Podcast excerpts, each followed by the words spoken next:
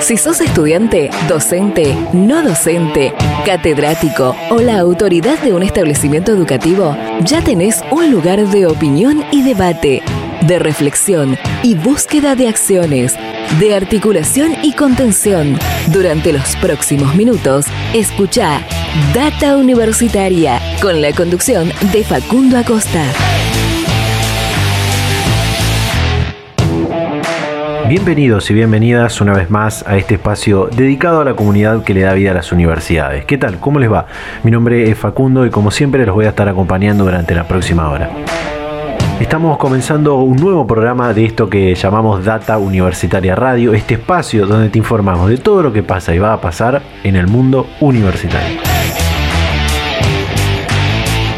Damos comienzo a este programa número 29 del año 2021. Ahora sí, ya casi pisando los 60 programas, contando también todas las ediciones de la temporada, la primera temporada de este ciclo radial que llevamos adelante durante el año 2020 y con estas 29 ediciones que tenemos en este 2021 estaríamos entrando, estaríamos eh, justo en los 60 programas de Data Universitaria Radio, así que aprovecho por supuesto a mandarles un afectuoso saludo de parte de toda la producción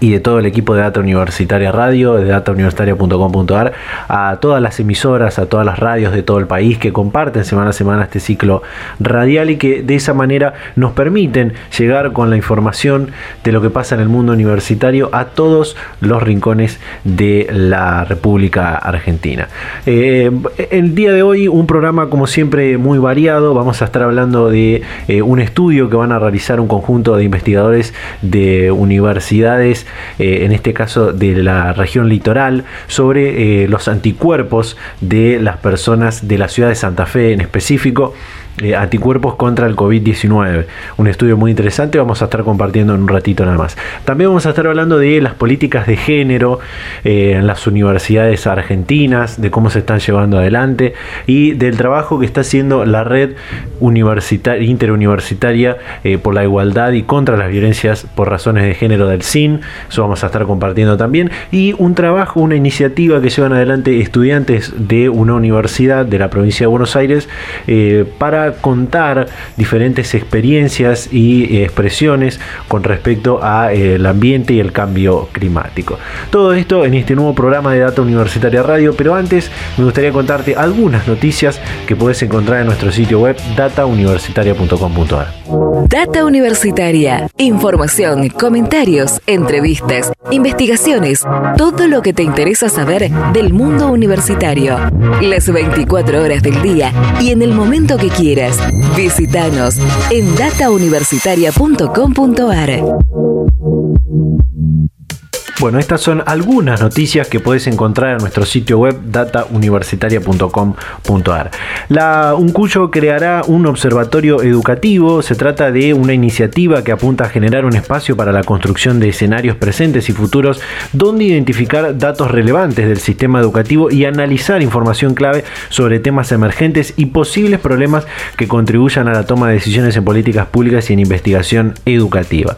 Con protocolos sanitarios, la Universidad Ríos volvió a la presencialidad. Los edificios de las facultades de la UNER volvieron a ver circular a sus integrantes, tanto al personal administrativo y de servicios como también algunos docentes y estudiantes. Se debe al fin del receso invernal y al inicio de un nuevo cuatrimestre. La Universidad de los Comechingones tendrá su primer edificio propio. La Universidad Nacional de los Comechingones vivió este lunes un histórico y emotivo momento que, en un acto que combinó la modalidad virtual y presencial, presencial, por supuesto bajo protocolos, significó la constitución plena de esta casa de altos estudios en la provincia de San Luis. Con financiamiento del Programa Nacional de Infraestructura Universitaria quedó firmado el contrato para la construcción de su primer edificio propio de 2.177 metros cuadrados. Investigadores de UNL desarrollan fármacos para enfermedades neurodegenerativas. En el marco de un convenio de incubación entre la UNL a través de la Facultad de Bioquímica y Ciencias Biológicas y el spin-off Biosináptica SA, se acordó el desarrollo de la tecnología denominada eritropoyetina humana modificada, bastante difícil el nombre, que se basa en la generación de bioterapéuticos destinados a la salud humana, particularmente en el área de neuro terapéuticos y cuyos resultados puedan ser transferidos al mercado. La Universidad de La Plata editó un libro con más de 40 historias vividas por grupos extensionistas. El libro, Redes de Solidaridad y Organización en Pandemia, es un trabajo que contiene más de 40 relatos de historias vividas entre los grupos extensionistas de la Universidad Nacional de La Plata y vecinos de los barrios de la ciudad homónima. Intenta reflejar nuevas formas de encuentros y de vínculos y de necesidades compartidas, la necesidad de visualizar eh, de alguna forma esta red de fuertes lazos que unieron a los extensionistas con los protagonistas de estas escenas de la vida cotidiana en pandemia. La Universidad Nacional de Villa María tendrá una escuela de educación profesional a través de un proyecto presentado en la Secretaría de Políticas Universitarias. La Casa de Altos Estudios logró la aprobación para avanzar con esta propuesta que tiene como objetivo generar diálogos con la comunidad, empresarios, empresarias, gremios y diferentes sectores de Villa María y la región para desarrollar capacitaciones en formación profesional para la inserción laboral en diversos escenarios. Universidades se preparan para el Congreso Interuniversitario Laudato Si, eh, el CIN, el CRUP y la Conferencia Episcopal Argentina organizan el Congreso Interuniversitario Laudato Si, que va a tener lugar del 1 al 4 de septiembre de 2019, eh, con sede en distintos puntos del país y la región. Con un sentido trascendente, personalidades expertas nacionales e internacionales compartirán su lectura de los hechos para la búsqueda de una nueva agenda con conciencia ambiental. Y por último, vale recordar que hasta el 31 de agosto, es decir, hasta el martes próximo, está abierta la inscripción, esta, esta prorrogación de la inscripción del programa de becas Progresar. Data Universitaria. Información, comentarios, entrevistas, investigaciones, todo lo que te interesa saber del mundo universitario. Las 24 horas del día y en el momento que quieras. Visítanos en datauniversitaria.com.ar. Bien, ahora sí vamos a compartir esta primera comunicación de este programa y tiene que ver con lo que te contaba al principio sobre este estudio de anticuerpos contra el COVID-19 que van a realizar en este caso en la Universidad Nacional del Litoral. Y esta semana hablamos con Pablo Beldoménico, director del Laboratorio de Ecología de las Enfermedades de la Facultad de Ciencias Veterinarias de la UNL y nos contó todos los detalles de este estudio que están por realizar. Así que compartimos. Bueno, en la UNL, junto a un grupo de investigadores de la Universidad de Entre Ríos, la Universidad Autónoma de Entre Ríos, el CONICET y demás, realizarán la medición de anticuerpos generados contra el COVID-19 de vecinos de la ciudad de Santa Fe. ¿De qué se trata esto? ¿Qué más nos puede contar?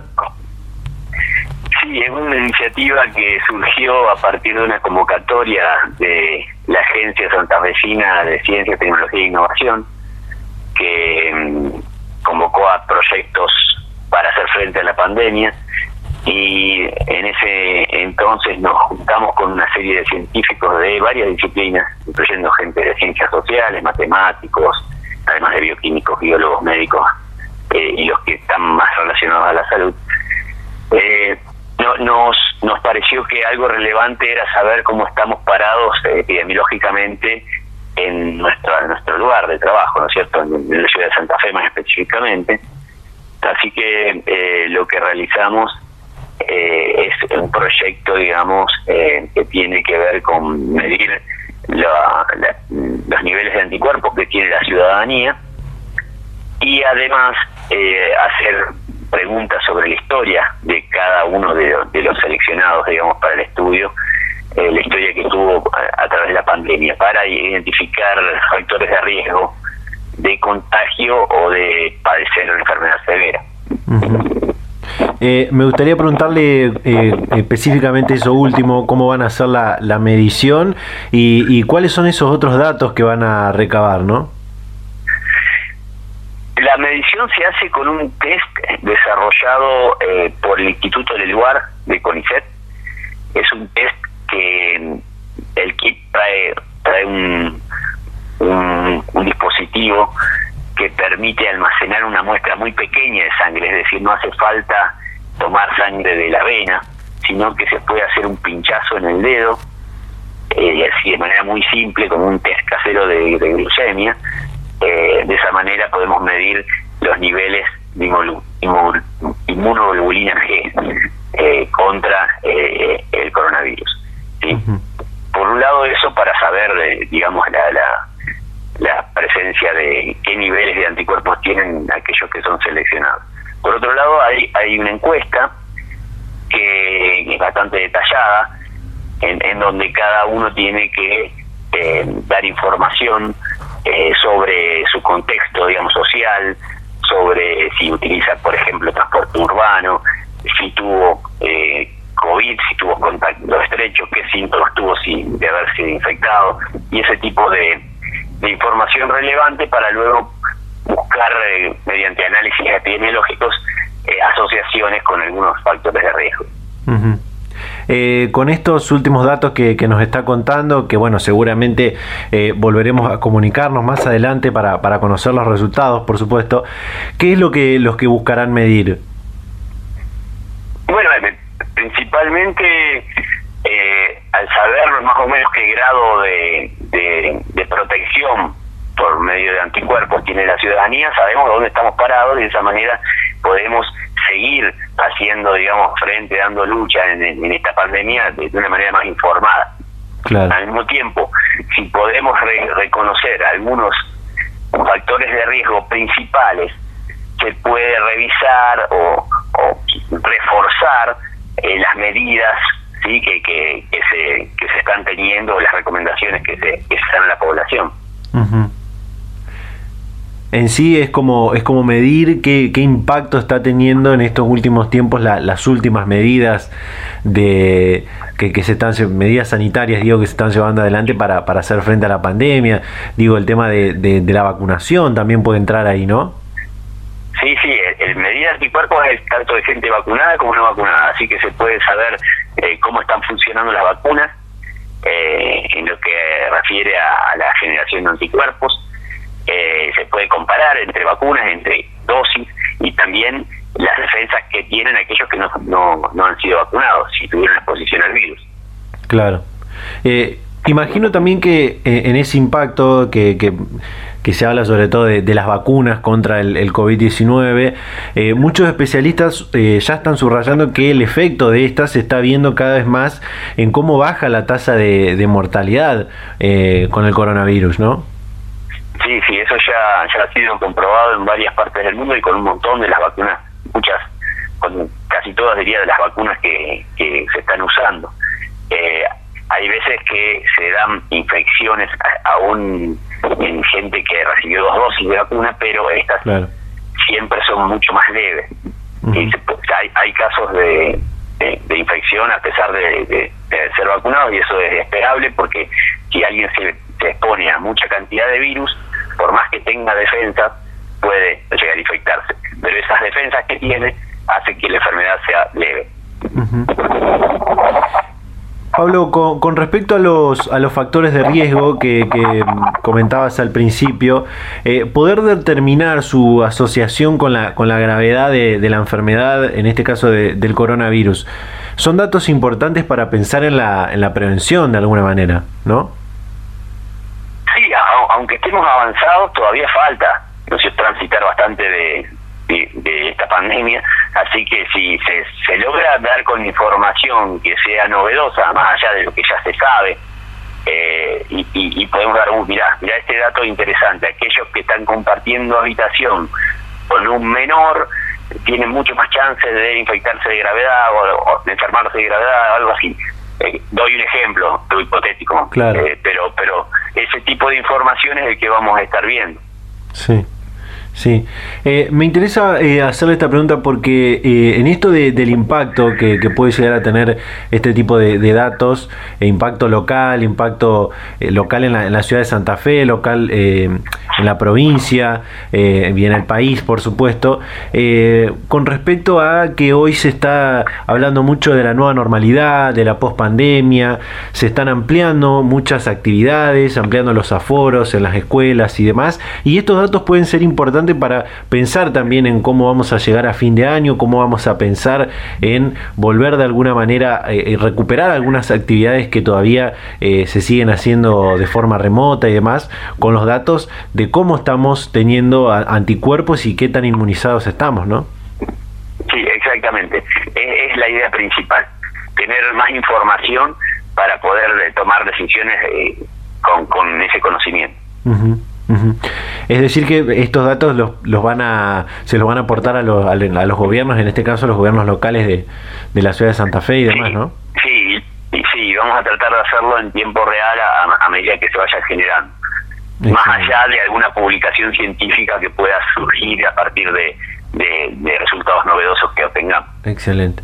Excelente y ojalá que pueda servir también para algo que, los universitarios, aquellos que todavía eh, estudiamos en la, universidad, eh, datos sobre cómo estamos inmunizados para poder volver plenamente a la presencialidad en algún momento de, este año o del año que viene, ¿no? Sí, sí, ojalá. Ojalá que podamos volver a lo que era esto hace dos años. Bien, ahí estaba eh, la palabra de Pablo Beldoménico, director del Laboratorio de Ecología de las Enfermedades de la Facultad de Ciencias Veterinarias de la UNL. Y luego de esto vamos a hacer un pequeño corte y ya continuamos con más Data Universitaria Radio.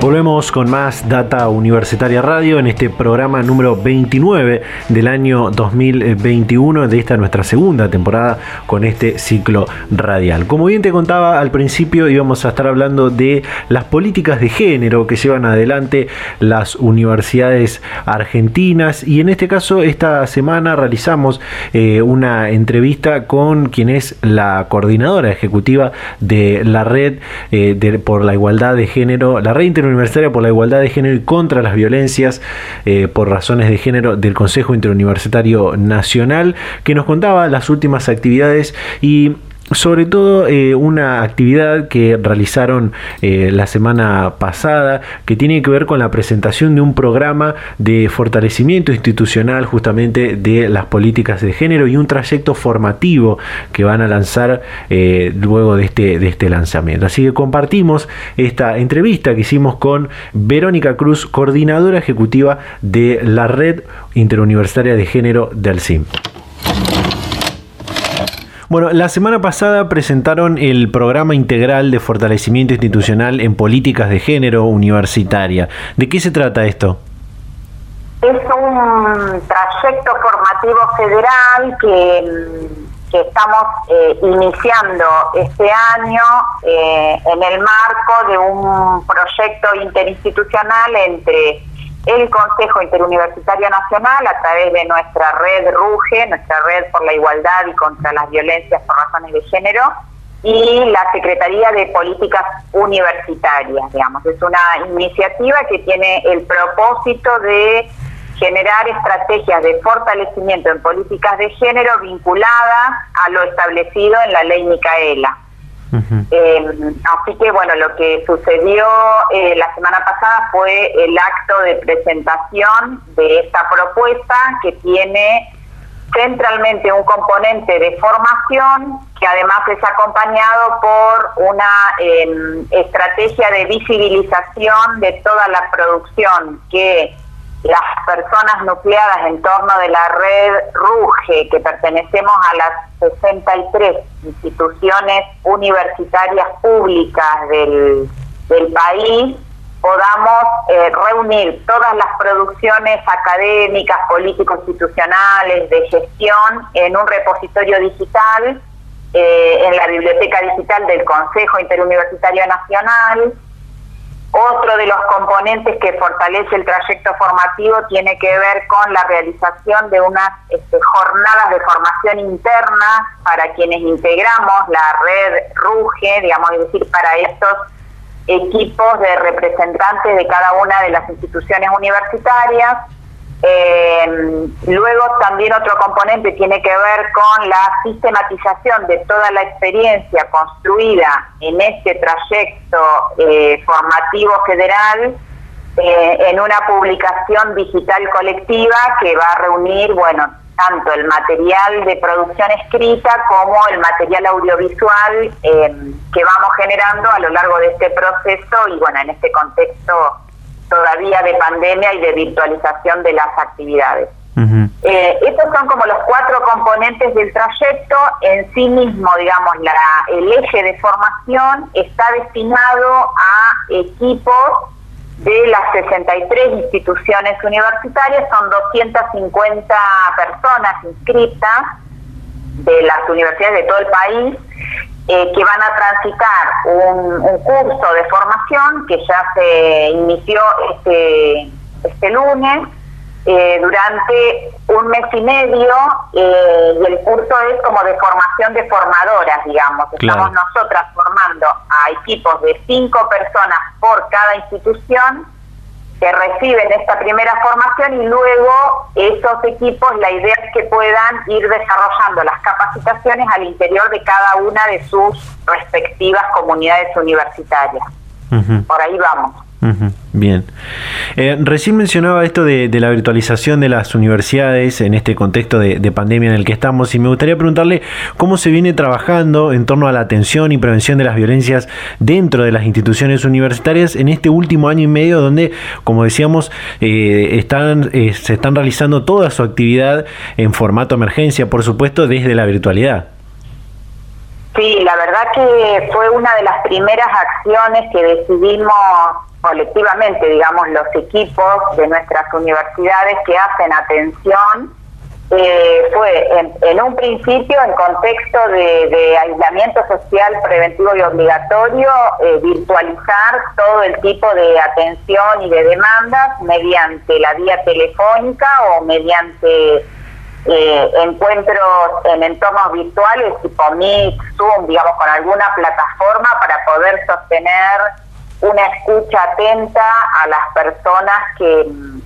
que venían a presentar situaciones o que han sido objeto de algunas de las violencias. Bueno, eh, claramente también en este proceso hemos tenido muchísimas consultas vinculadas a las violencias en los entornos virtuales. Sí. Eh, ahí, bueno, está la particularidad de cada universidad. Yo por ahí, como vengo de la Universidad Nacional de La Plata, podría referenciar más lo que ha pasado en nuestra universidad, pero bueno, hay algunas coordenadas que son comunes al sistema universitario y que recogemos como Red Ruge también eh, sabemos que, bueno, como en todos los órdenes, la, virtualización en este tipo de, dispositivos de atención no es lo mejor, pero ha sido el recurso que nos, que nos permitió seguir estando muy cerca y seguir garantizando espacios de escucha y de acompañamiento, que es fundamentalmente lo que, lo que hacemos, además de visibilizar también las distintas expresiones en las que se pone de manifiesto la violencia por razones de género, aún en el contexto de la virtualidad, donde bueno también hemos tenido situaciones de, impacto más colectivo en, las aulas, este, en las clases, no en las aulas, digamos, en las clases o en escenarios este, donde bueno sabemos que hemos tenido algunas intromisiones un poco eh, incómodas sobre las que hemos tenido que intervenir también, eh, tratando de generar las las mejores condiciones posibles de seguridad dentro del trabajo de la virtualización, ¿no? que como sabemos también eso abre todo otro campo de, exploración y de trabajo eh, para poder reglamentar, digamos. Hay muchas de las situaciones que suceden en los entornos virtuales que todavía no han sido este, legisladas, ¿no? Sí. Eh, casi, casi en la misma línea, hace poco se conocieron los datos de un diagnóstico sobre la implementación de políticas de género en el sistema universitario argentino que realizó eh, la RUGE, que mostró que el 80% de las universidades cuenta con protocolos de actuación ante situaciones de violencia por motivos de género. ¿no? Eh, imagino que también estos protocolos se han tenido que, adaptar a esta situación de la virtualidad como, como vos estabas contando. Sí, esto que vos traes fue un primer informe que trabajamos desde la red RUGE, básicamente en el diseño metodológico estuvo a cargo el equipo de la Universidad Nacional de San Martín y bueno, lo coordinó la, la doctora Vanessa Vázquez Lava, que era nuestra anterior em, coordinadora de la RUGE, junto con la rectora que coordina también, que preside la RUGE, que es este, la profesora Sandra Torlucci, ella es rectora de la Universidad de Arte, y bueno, el equipo de la comisión ejecutiva que, que integramos cada una de las compañeras en representación de cada CEPRES, o sea, el, la RUGE está organizada por los consejos regionales de educación superior que establece el Consejo Interuniversitario Nacional, son siete en nuestro país. Desde allí, si vamos adelante, este, este primer diagnóstico sobre el sistema universitario en articulación con la iniciativa Spotlight. Y ahí, ahí sí, ese primer diagnóstico está eh, accesible, digamos, de acceso abierto también en nuestra página web y en el Consejo interuniversitario y así hay una cantidad de datos bien interesantes de recorrer. Uno de esos datos es este que vos traes, que casi el 80% de las universidades públicas de nuestro país disponen de eh, protocolos y de un espacio de, de gestión de la atención y de la implementación de las políticas de género. Esos espacios, a su vez, en la mayoría de los casos, están integrados por tres de tres a cinco personas que son de carácter interdisciplinario. Eh, ahí en su mayoría hay este, psicólogas, trabajadoras sociales, abogadas, digamos, ¿no? Como los perfiles de las profesiones que establece la ley nacional de, prevención de las violencias contra las mujeres. Eh, y bueno, ahí también hay otro, e, esos espacios tienen este, en su mayoría una jerarquía media, es decir, se han conformado como áreas o como direcciones, y solo excepcionalmente hay tres o cuatro universidades que tienen eh, otra jerarquía, es decir, que son secretarías de género o prosecretarías este, bueno, y hay otro montón de datos interesantes que la verdad es, es importante invitar a la audiencia a tomar contacto con ese con ese diagnóstico que bueno fue la primera es como la primera fotografía o el, o el primer estado de situación general donde podemos empezar a visibilizar eh, los, también los tipos y las modalidades de violencia que se producen en el ámbito universitario, que nos devuelve, digamos, como como en un este, sentido muy extendido las violencias fundamentalmente simbólicas y psicológicas. Y bueno, el estudio abre también esta mañana, eh, participamos de una actividad muy importante impulsada por el Ministerio de Obras Públicas, el Ministerio de Educación y la Secretaría de Políticas Universitarias junto con el Consejo Interuniversitario Nacional, donde se presentó un programa nacional de infraestructura con perspectiva de género. Digo, me parece que la posibilidad de producir conocimientos y de producir datos este, nos, nos abre también a poder pensar que el trabajo en el campo de los derechos de las mujeres y de las disidencias sexogenéricas al interior de la universidad supone no solo mirar las situaciones de violencia más dramáticas una vez que se han producido, sino también mirar todo aquello que está naturalizado pero que igualmente configura violencia, ¿no? Esto decíamos, por ejemplo, la violencia simbólica vinculada en, en relación a esto que conversábamos esta mañana con la construcción de los edificios públicos, de los corredores seguros, de los lactarios para que las este, mujeres puedan allí acompañar y amamantar a sus hijos, de em, jardines o espacios de cuidado colectivo para las infancias, de baños inclusivos y universales. Bueno, digamos, me parece que se abre todo otro capítulo fuertemente ligado a la organización social del cuidado que tiene que ver también con la protección y el reconocimiento y ampliación de derechos, además de otro montón de cuestiones que nos desafían, como es esto de de la transversalización de la perspectiva en los planes de estudio, en el trabajo de formación en género a partir de lo que establece la ley Micaela, la política de bienestar para, para nuestros estudiantes, bueno, distintas eh, dimensiones y aristas que complejizan el trabajo en este terreno, pero que son muy bienvenidas y muy necesarias para que nuestras instituciones acompañen estos cambios históricos, ¿no? Todo lo que tiene que ver con la ley de identidad de género también hace un par de semanas estábamos presentando con el Ministerio de las Mujeres, Géneros y Diversidad, el Consejo Interuniversitario y la Secretaría de Políticas Universitarias un documento de lineamientos para incorporar las variables de género en los sistemas de información universitaria, en el CIU, digamos, bueno, Así es los sistemas de, inscripción, de admisión, digamos, para respetar la identidad autopercibida. Bueno, hay varios temas de agenda que necesitamos este, poder avanzar, las licencias también por, por frente a situaciones de violencia de género que en varias universidades venimos construyendo. Por ahí andamos. Eh, algo que en este diagnóstico que hablábamos en, la pregunta anterior, eh, se vio algo que señaló también y, que tiene que ver con lo, con lo que preguntaba al principio de este, de este, esto que presentaron del trayecto formativo, que es que muchas instituciones universitarias en los últimos años y también por el trabajo de la, de la RUGE han institucionalizado los espacios de gestión de políticas de género, lo cual pone de manifiesto la demanda de atender este tema, ¿no?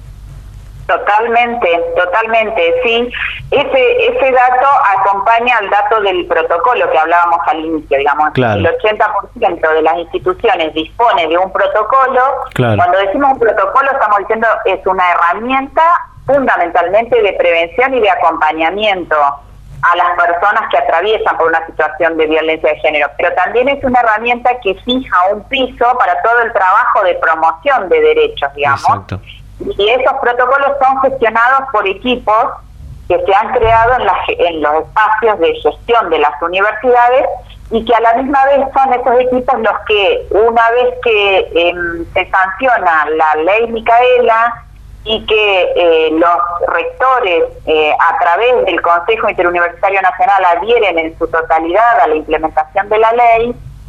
alrededor de 90, este es otro dato que también sale de este estudio, que el 93% de las instituciones universitarias adhiere a la ley Micaela a través de la aprobación por los consejos superiores o por la eh, disposición de sus autoridades máximas, digamos. Es que por un lado tenemos la adhesión de todo el sistema universitario y por otro lado, en el marco de las autonomías, cada rector, cada rectora avanzó también en un 93% a adherir desde su comunidad universitaria, con lo cual también esto nos genera un movimiento, un desafío y una responsabilidad enorme de poder seguir trabajando de así para materializar esa primera adhesión este, formal y, político institucional en la realización efectiva de los, de los cursos con los distintos claustros. Totalmente. Verónica, por último, eh, ¿qué nos puede contar y resumir del libro Ruge el género en las universidades que está para ser descargado de forma libre y gratuita desde la web de la, de la red, ¿no? Exactamente, está el libro y está el diagnóstico.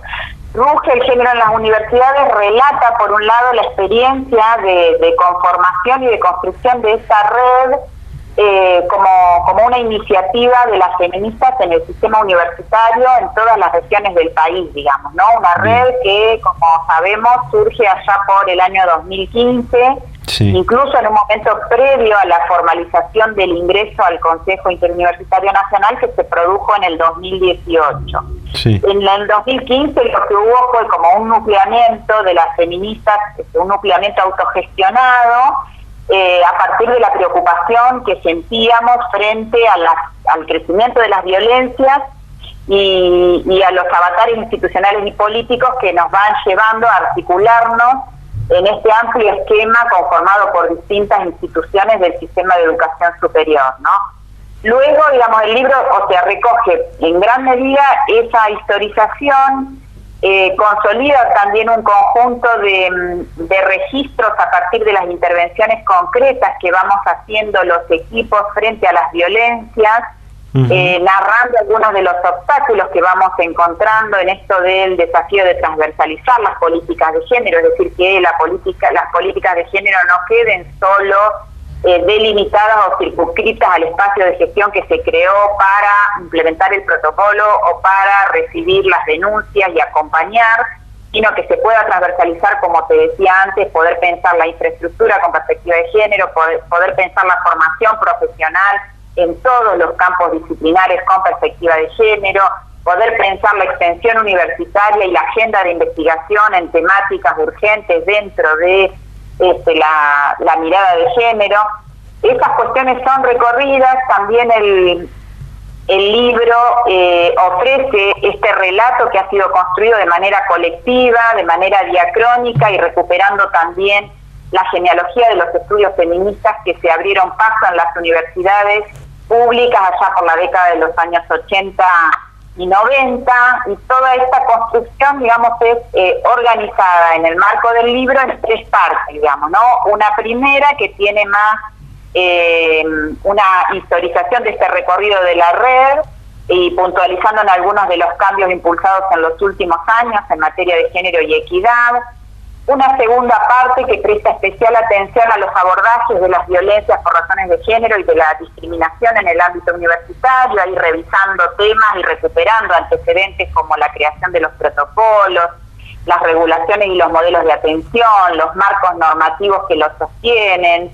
eh, la formulación de redes y las estrategias que nos vamos dando de trabajo colaborativo a partir de, narrar y de compartir experiencias concretas, bueno, las políticas de cuidado que se van agregando más recientemente, como esto que te decía de las licencias este, por razones de género, y luego una última y tercera parte del libro que va ibanando esta genealogía posible entre los estudios de género y de las este, sexualidades en las universidades, desde una perspectiva situada que busca em, atender a las distintas temporalidades, recuperar las historias y las trayectorias diversas a partir de narrar esos recorridos, esos itinerarios concretos que habitualmente no son abordados por la bibliografía más convencional sobre el tema y que buscan este, ser eh, puestos a disposición de los, las, les lectores este, porque han sido escritos y han sido recuperados desde diferentes perspectivas, desde diferentes experiencias y apostamos también ahí a, bueno, a mostrar esta pluralidad de desarrollos y la riqueza de esos desarrollos para, bueno, para seguir repensándonos y deconstruyéndonos este, con este propósito de, hacer que nuestras universidades puedan eh, afianzarse como construcciones institucionales más democráticas, más inclusivas, más igualitarias. ¿no? De eso se trata un poco este, este primer libro que hemos colectivamente producido en el marco de la RUG. Perfecto. Verónica Cruz, coordinadora ejecutiva de la Red por la Igualdad y contra las Violencias eh, por Razones de Géneros del CIN. Muchísimas gracias por tu tiempo, por la predisposición para charlar este momento con Data Universitaria. Muchísimas gracias a ustedes y la verdad que también la divulgación y la posibilidad de comunicar lo que hacemos desde los espacios de nuestras queridas universidades públicas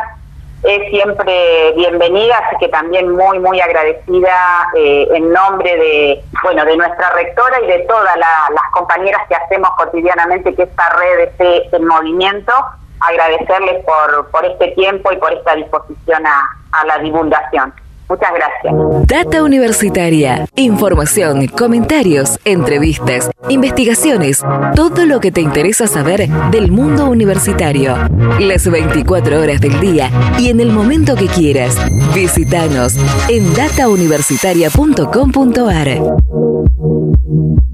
Bien, ahí estaba eh, la comunicación con Verónica Cruz, coordinadora ejecutiva de la RUGE del Consejo Interuniversitario Nacional, esta red interuniversitaria por la igualdad y contra las violencias por razones de género, que engloba todas las universidades eh, públicas, en este caso, de, de nuestro país y este trabajo que están realizando con, respecto a las políticas de género en el sistema universitario argentino. Eh, así que bueno, muy interesante y, se podría hacer un desglose de cada uno de los temas que, hablamos con Verónica, pero bueno, estaríamos eh, un, largo rato, así que ojalá que en algún otro momento podamos volver eh, a hablar con, con ella. nos queda todavía algo para compartir en este programa, así que hacemos un pequeño corte y ya volvemos con más Data Universitaria Radio.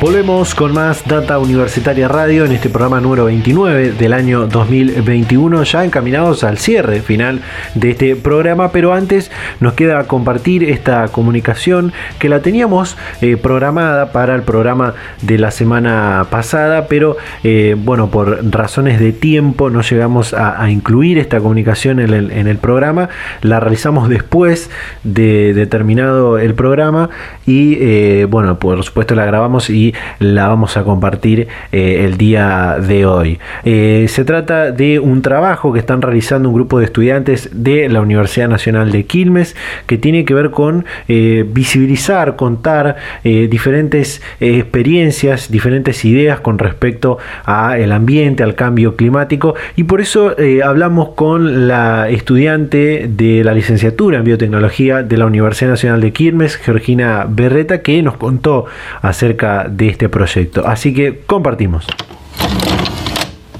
Contanos y queremos hablar sobre este proyecto que comenzaron junto a otros estudiantes y también cuentan con el apoyo de diferentes docentes eh, que tiene que ver con el cambio climático, que acaban de publicar la primera entrega de muchas que, van a venir, ¿no? Contanos. Sí, bueno, la idea en realidad en, el contexto de una materia que es eh, legislación ambiental, que es una materia de la licenciatura en biotecnología, eh, cinco años nos juntamos junto a la cátedra de comunicación social de la carrera de comunicación social de la universidad y lo que hicimos fue un trabajo en conjunto, eh, somos cinco estudiantes, eh, tres de biotecnología y dos de comunicación, eh, y junto a nuestras tres docentes lo que armamos un proyecto a lo largo de todo el cuatrimestre con la idea, bueno, un poco de primero investigar nosotros sobre el cambio climático, eh, a nivel, digamos, general, eh, un poco más eh, científicamente de lo que, digamos, del conocimiento que tenemos todos en el cambio climático. Eh, y después investigamos un poco más cambio climático, la situación en, la región de América Latina y en particular de nuestro país. Y el proyecto, después de eso, fue, la idea fue buscar distintos referentes de diversos sectores. Nosotros nos centramos en particular en en buscar bueno, un referente del sector periodístico, que es la primera entrega que salió, que es la de Gabriela Vicental, que ella es especialista, de, hecho fue columnista mucho tiempo, hay Víctor Hugo Morales, eh, columnista ambiental, y participa en diversos programas eh, digamos, de temática ambiental. Eh, después hablamos con un funcionario que es, todavía no salió esa entrega, que es Sergio Federovitsky, que es viceministro de Ambiente de la Nación, y además, bueno, él también tiene una amplia trayectoria como periodista, eh, de hecho, hace poco sacó un documental sobre cambio climático. Y después hablamos con referentes de distintas ONG ambientales, hablamos con gente de FARM, que es eh, una ONG muy activa, eh, con gente de más oxígeno, y bueno, la idea fue tratar de tener la perspectiva de cada uno de estos referentes sobre el cambio climático, sobre distintos aspectos del cambio climático, pero bueno, obviamente centrándonos en las cuestiones normativas y legislativas, que es lo que atañaba a nuestra materia. Eh, pero bueno, también dándonos espacio a tener sus opiniones con respecto a perspectivas o, eh, bueno, distintas, más que nada perspectivas o cómo ven, eh, quizás un poco hicimos hincapié teniendo en cuenta el contexto de la pandemia, cómo podían ver si la pandemia había ayudado o no, bueno, tratar de contextualizar el cambio climático en la situación que vivimos. ¿De qué hablamos cuando decimos cambio climático? bueno, no soy experta, así que te digo todo lo que investigué, eh, pero bueno, obviamente no es poco experta. Bueno, cuando hablamos de cambio climático, son lo que nosotros investigamos fue que eh, son los distintos cambios que se vienen dando en nuestro planeta a lo largo del tiempo debido a principalmente a, las emisiones de gases de efecto invernadero que lo que hacen es modificar el clima eh, a lo largo del planeta principalmente lo que nosotros más vemos o de lo que más se habla es del calentamiento global, obviamente que es el tema como más en boga, sí. pero también hablamos de la modificación del clima en general, como pueden ser eh, fenómenos eh, como tormentas, eh, nevadas, sequías, etcétera, no sé, como que está viendo por ejemplo ahora con la bajada del Paraná, Exacto. no sé, distintos fenómenos como pudo ser las grandes sequías que estuvieron durante el 2020 en el área de Paraguay, Bolivia, o sea, todos esos fenómenos que, digamos, son, no son, eh, digamos, actuales, eh, se engloban dentro de lo que es el cambio climático. Y bueno, también eso que decía el calentamiento global, es que vemos que la tendencia en los últimos años al aumento de las temperaturas medias, de hecho, hace pocos días salió el informe de, del IPCC, eh, donde se hablaba esto de que, bueno, del gran aumento que se ve en las temperaturas. Por ejemplo, no sé, en América Latina y el Caribe, el 2020 creo que fue el año más cálido eh, de los últimos, no sé, de siempre. Así que bueno, eso es lo que hablamos al final del cambio climático, pero bueno, obviamente cito palabras de, de lo que estuvimos investigando, no es que sea experta. Em, con, con, esto que, que, investigaron sobre, sobre el tema del cambio climático, eh, me gustaría preguntarte, eh, ¿por qué te parece que la movilización, la, militancia por el cuidado del ambiente, podríamos decir, y, poner en discusión todo esto que, que, respecta al cambio climático, ha ido creciendo mucho en, en los últimos años. Bueno, yo creo un poco que eh, el tema del cambio climático, si bien en la comunidad científica hace muchas décadas que se viene hablando, o sea, hace, yo creo que más de 30 años que se habla, creo que quizás no había llegado, eh, digamos, lo que es al, mainstream social, ¿no? Eh, en los últimos años parece que hubo una conciencia de un montón de ONGs, más que en los últimos 10 años, y me parece que quizás tiene que ver con las nuevas generaciones. Eh,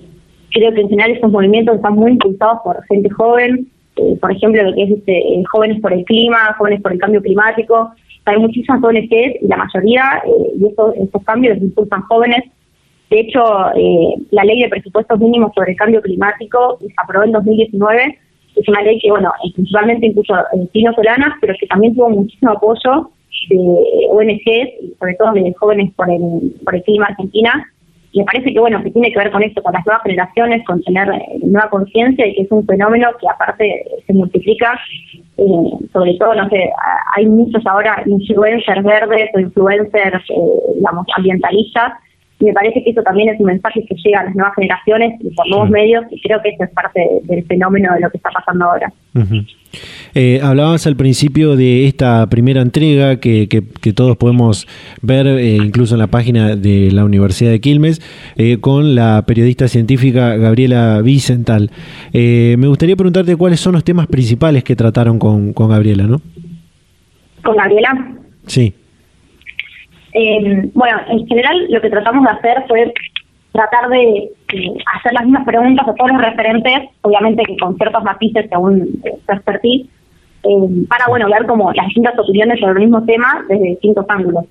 Pero bueno, lo que hablamos con Gabriela fue eh, principalmente, bueno, nos centramos en algunas leyes, como puede ser esa, justamente la ley de presupuestos mínimos, eh, Después, eh, la ley de educación ambiental, que se sancionó hace poco, ver su perspectiva, si había que esta ley podía colaborar, si le daría utilidad. Eh, también hablamos un poco, y esto es algo que van a ver a lo largo de las entrevistas, como eh, en particular del país, de, que las, principales emisiones que tenemos son del sector agrícola y energético, eh, y al mismo tiempo vemos que nosotros somos un país con una matriz productiva súper eh,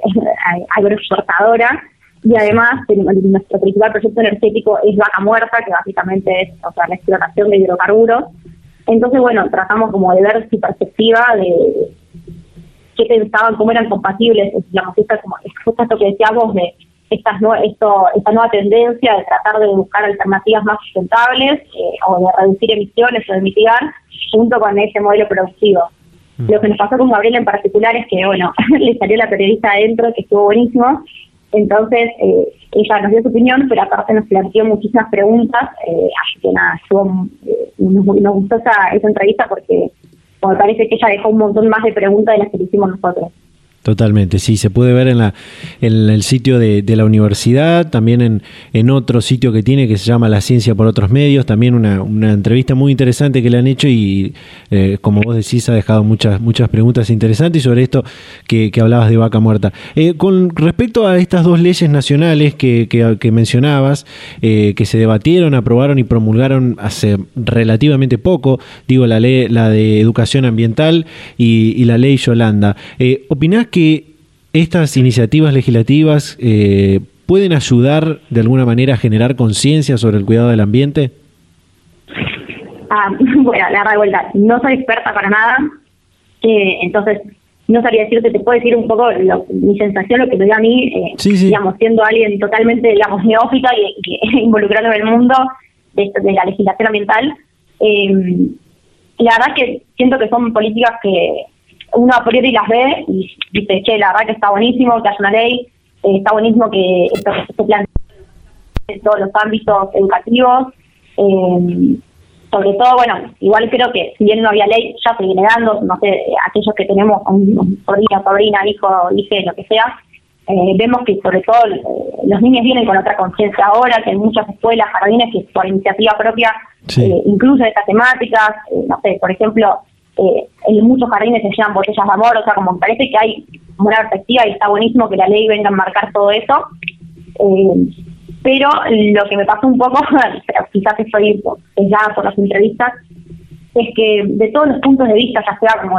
funcionario, como periodista, como activista, todos resaltaban lo mismo, que es que quizás la ley sola no alcanza, eh, que las leyes en los papeles están buenísimas y que está buenísimo educar a la población general, pero que la mayor parte del cambio no solo tiene que venir individual, que es re importante el cambio individual, sino que también de distintos sectores, como por ejemplo las empresas. Hoy por hoy la mayor cantidad de emisiones se generan en las empresas, eh, por la, entonces, eh, si está buenísimo tener la ley, o que sea, digamos, esto que te decía, como que se imparta, eh, la realidad es que eh, el cambio no solo tiene que venir de la ley, sino tiene que haber políticas públicas que acompañen estas leyes para que realmente digamos un cambio efectivo. Obviamente, eso que te digo, generar conciencia en la población va a hacer que varíe el consumo porque la población vaya a usar otro tipo de productos o, digamos, o le dé valor a, digamos, a las cosas producidas de manera sustentable. Pero bueno, de vuelta, ya sesgada por, por las opiniones, creo que están bonitas las leyes, pero que eso es acompañar de políticas fuertes. Bien. Eh, Georgina, si te parece para cerrar, eh, contanos eh, con qué frecuencia vamos a poder eh, encontrar las entrevistas que se van a ir publicando en las próximas semanas, meses y por qué medios. la verdad, soy sincera, eso está cargando María Eugenia Facio, que es la, la coordinadora de la Cátedra de Comunicación. Eh, todavía no nos dieron fechas, eh, están todas las entrevistas fechas publicadas, así que asumo que en, la brevedad estarán. Eh, creo que la que sí es la de Pedro Vichy, que la verdad que está muy buena. Eh, y me parece que es una perspectiva muy interesante, sobre todo teniendo en cuenta que es alguien que está como metido en la función pública, eh, así que esperemos en las próximas semanas y cualquier cosa si te averiguo te, te, paso el dato. Data Universitaria, información, comentarios, entrevistas, investigaciones, todo lo que te interesa saber del mundo universitario. Las 24 horas del día y en el momento que quieras. Visítanos en datauniversitaria.com.ar. Y así de esta manera llegamos al final de este programa de Data Universitaria Radio. Eh, muy interesante lo que hemos hablado y lo que hemos compartido a lo largo de este vigésimo noveno programa del año 2021. Eh, lo que hablábamos al principio con Pablo Beldoménico, investigador principal del CONICET y eh, quien está llevando adelante, dirigiendo este estudio que van a realizar investigadores de la UNL, de la UNER, de la UADER y el CONICET también, por supuesto, eh, para estudiar eh, los anticuerpos que ha generado en este caso y en específico la población de la ciudad de Santa Fe. Lo que hablamos en el, bloque anterior con eh, lo que compartimos, mejor dicho, de, lo que hablamos con Verónica Cruz, coordinadora ejecutiva de la RUGE, sobre las políticas de género en el sistema universitario argentino, que por supuesto tienen que ver con eh, la lucha, la movilización y la militancia por eh, una sociedad más igualitaria eh, en nuestro país y que por supuesto las universidades no pueden ser ajenas al debate, a la discusión, a esta, a esta movilización del colectivo y el movimiento feminista, mejor dicho. así que muy importante el, trabajo que están haciendo. Recordarles que pueden ver todos esos datos que